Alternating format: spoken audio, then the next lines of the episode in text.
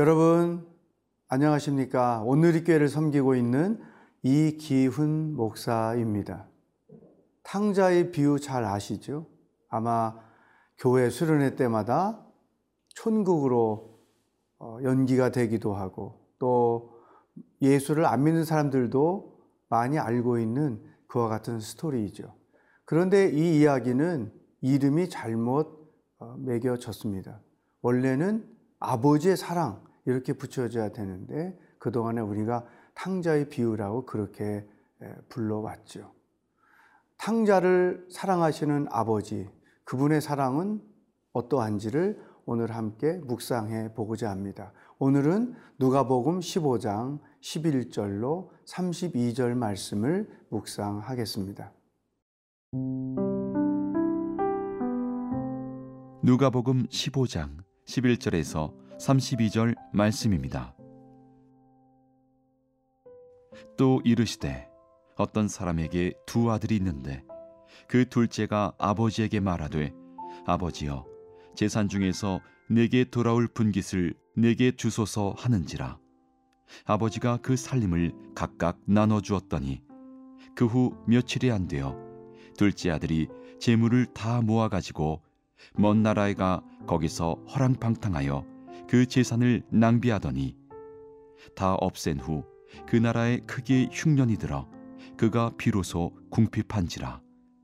가서 그 나라 백성 중 한 사람에게 붙여 사니 그가 그를 들로 보내어 돼지를 치게 하였는데 그가 돼지 먹는 주염 열매로 배를 채우고자 하되 주는 자가 없는지라.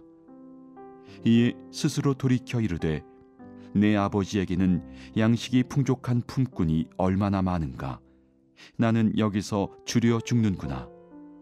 내가 일어나 아버지께 가서 이르기를 아버지 내가 하늘과 아버지께 죄를 지었사오니 지금부터는 아버지의 아들이라 일컬음을 감당하지 못하겠나이다. 나를 품꾼의 하나로 보소서 하리라 하고 이에 일어나서 아버지께로 돌아가니라 아직도 거리가 먼데 아버지가 그를 보고 측은히 여겨 달려가 목을 안고 입을 맞추니 아들이 이르되 아버지 내가 하늘과 아버지께 죄를 지었사오니 지금부터는 아버지의 아들이라 일컬음을 감당하지 못하겠나이다 하나. 아버지는 종들에게 이르되 제일 좋은 옷을 내어다가 입히고 손에 가락지를 끼우고 발에 신을 신기라. 그리고 살진 송아지를 끌어다가 잡으라. 우리가 먹고 즐기자. 이 내 아들은 죽었다가 다시 살아났으며 내가 잃었다가 다시 얻었노라 하니 그들이 즐거워하더라. 맏아들은 밭에 있다가 돌아와 집에 가까이 왔을 때에 풍악과 춤추는 소리를 듣고 한 종을 불러 이 무슨 일인가 물은데 대답하되 당신의 동생이 돌아왔음에 당신의 아버지가 건강한 그를 다시 맞아들이게 됨으로 인하여 살진 송아지를 잡았나이다 하니 그가 노하여 들어가고자 하지 아니하거늘 아버지가 나와서 권한대 아버지께 대답하여 이르되 내가 여러 해 아버지를 섬겨 명을 어김이 없거늘 내게는 염소 새끼라도 주어 나와 내 벗으로 즐기게 하신 일이 없더니 아버지의 살림을 창녀들과 함께 삼켜버린 이 아들이 돌아오매 이를 위하여 살진 송아지를 잡으셨나이다.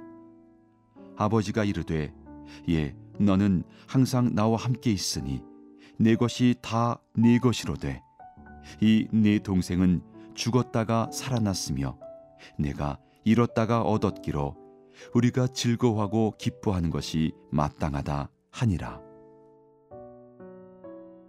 아버지가 살아계신데 자기의 유산을 물려달라고 요구하는 것은 아주 무례한 행동이죠. 이것은 동서고금을 막론하고 다 무례함이라고 생각할 것입니다. 오늘 성경에 등장하는 둘째 아들이 바로 그런 사람이었습니다. 12절 그 둘째가 아버지에게 말하되 아버지여 재산 중에서 내게 돌아올 분깃을 내게 주소서. 아버지는 둘째 요구대로 재산을 나누어 주었습니다. 이 아들은 그 이후에 어떻게 인생을 살았을까요? 13절. 그 후 며칠이 안 되어 둘째 아들이 재물을 다 모아 가지고 먼 나라에 가 거기서 허랑방탕하여 그 재산을 낭비하더니 허랑방탕하여 재산을 낭비했다. 그리고 그 다음에 어떻게 됐습니까? 그가 궁핍한지라 16절 그가 돼지 먹는 쥐염 열매로 배를 채우고자 하되 주는 자가 없는지라. 여러분 이 둘째 아들의 몰락 과정을 잘 보세요. 재산을 주세요. 그걸 가지고 허랑방탕했어요. 궁핍해졌어요. 그 다음에는 돼지가 먹는 음식을 먹을 지경으로 그가 궁핍하게 되었다는 것이죠. 이 둘째 아들은 우리에게 무엇을 시사할까요? 인간은 누구나 하나님을 버리면, 하나님을 떠나면 둘째 아들과 같은 삶의 여정을 겪게 된다는 것입니다. 단순히 육체적으로 먹을 것이 있고 없고를 의미하는 것이 아니죠. 영적으로 궁핍한 자가 된다는 것. 자기가 자기 인생을 자신있게 살 수 있을 것 같고 자기 능력으로 성공할 수 있을 것 같고 자기가 살고 싶은 대로 사는 것은 행복할 것이다라는 인생을 생각을 가지고 시작을 했을 것입니다. 그러나 허랑방탕, 궁핍, 이 몰락의 과정을 벗어나지는 못한다는 것이죠. 우리는 이 둘째 아들의 모습을 보면서 우리 자신의 인생을 돌아볼 필요가 있습니다. 하나님을 떠나서는 하나님을 등지고 사는 인생은 궁핍할 수밖에 없고 그 삶이 가장 비참할 수밖에 없다. 내가 하나님과 함께 그분 안에 살 때 비로소 우리는 풍성함을 누리며 살 수 있다는 것입니다. 여러분 어떠세요? 지금 사시는 것이 그분과 함께 이루어지고 있습니까? 아니면 그분을 등지고 살고 있습니까? 여러분의 삶의 모습을 돌아볼 수 있으면 좋겠습니다. 그런데 놀라운 반전이 여기에서 나옵니다. 이 아들이 회개의 과정이 무엇인지를 우리에게 보여주고 있기 때문입니다. 17절에 보면 이에 스스로 돌이켜 이르되 내 아버지에게는 양식이 풍족한 품꾼이 얼마나 많은가 나는 여기서 줄여 죽는구나. 자기 어리석음, 자기의 죄를 깨닫습니다. 그리고 나서 18절에서 이렇게 고백합니다. 내가 일어나 아버지께 가서 이르기를 아버지 내가 하늘과 아버지께 죄를 싸우니 마음에 결심을 합니다. 아버지에게 가서 회개를 하겠다. 그리고 20절에 가서 이에 일어나서 아버지께로 돌아가니라. 아직도 거리가 먼데 아버지가 그를 보고 추근히 여겨 달려가 목을 안고 입을 맞추니 주목할 것은 21절에 있습니다. 아들이 이르되 아버지 내가 하늘과 아버지께 죄를 싸우니 지금부터는 아버지의 아들이라 일컬음을 감당하지 못하겠나이다 하나. 여러분 여기 과정을 잘 보세요. 자기 죄를 깨달았습니다. 아버지께 돌아가기로 결단합니다. 회개한 것입니다. 그리고 결단만 하지 않고 아버지께로 정말로 돌아왔다는 것이죠. 여러분, 죄라는 인식만 갖고 있을 뿐 아직도 그 죄로부터 돌아서지 않고 있는 것은 없습니까? 말로는 회개했지만 아직 마음으로 행동으로 돌이키지 않고 있는 죄는 없습니까? 둘째 아들이 우리에게 보여주는 모범입니다. 죄를 깨닫기만 하지 말고 아버지께로 회개를 통하여 돌아올 수 있기를 바랍니다.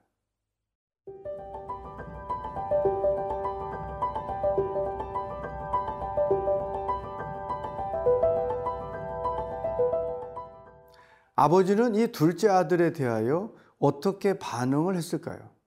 흔히 우리 인간적으로 생각하면 아버지는 아들에 대한 섭섭함 때문에 관심을 많이 내려놓고 사셨을지 모르죠.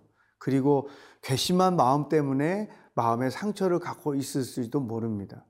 그러나 성경에 등장하는 아버지는 어떤 태도를 가졌을까요? 20절 말씀을 다시 한번 읽겠습니다.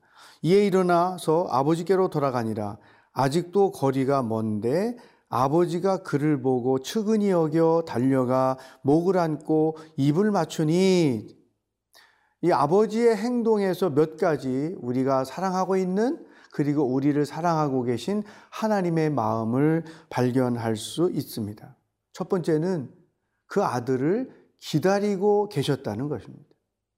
집 나간 아들이 혹이나 언제 다시 돌아올까 아버지는 포기하지 않고 기다리고 계셨다는 것입니다. 두 번째는 이 아들이 돌아온 것을 진심으로 환영을 하셨다는 것입니다.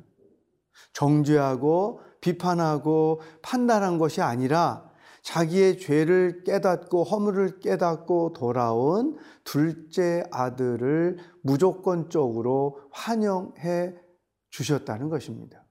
여기에서 우리는 하나님의 크고 넓은 사랑을 발견할 수 있습니다. 더 나아가서 이 아버지는 22절부터 24절까지를 보면 이런 기록을 통해서 그분의 마음을 알 수 있습니다. 아버지는 종들에게 이르되 제일 좋은 옷을 내어다가 입히고 손에 가락지를 끼우고 발에 신을 신기라. 그리고 살진 송아지를 끌어다가 잡으라. 우리가 먹고 즐기자.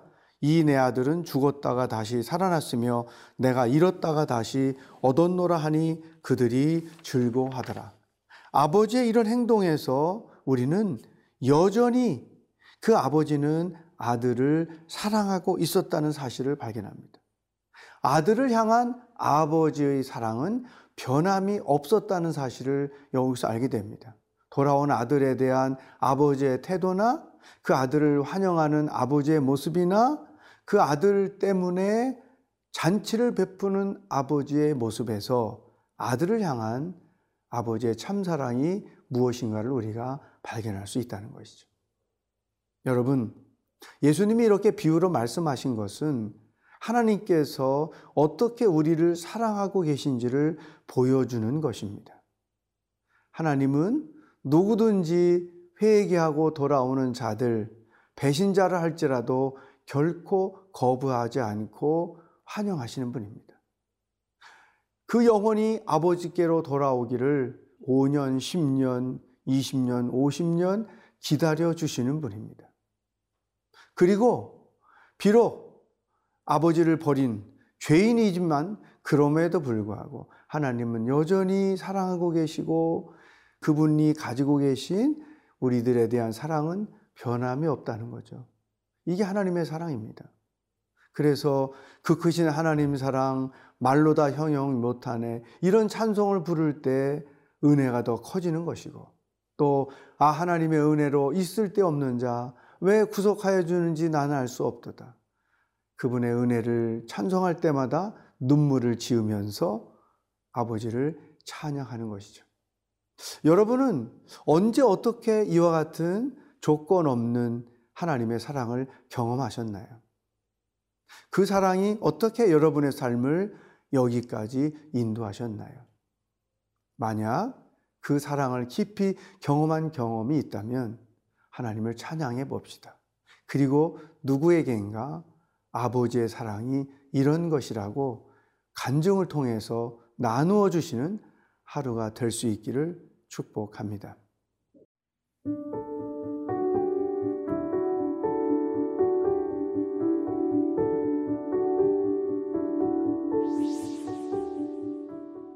하나님 아버지, 우리가 회개하고 돌아올 때 큰 잔치를 벌일 정도로 기뻐하시는 분이 바로 하나님이라니 너무나 감사합니다.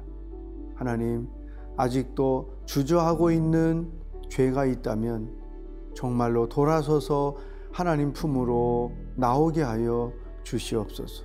그리고 하나님의 그 조건 없는 사랑을 경험하며 찬송하며 간증하며 살 수 있도록 인도하여 주시옵소서. 오늘도 하루를 동행하실 주님을 기대하며 예수님의 이름으로 기도합니다. 아멘.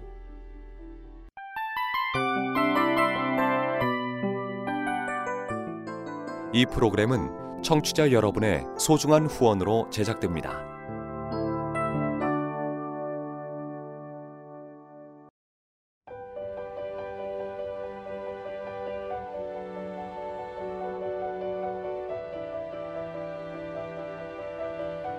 세상에는 수많은 교회들이 있지만 더 깊이 있는 말씀 강해를 찾기 위해 크기로만 교회를 선정하지 않습니다.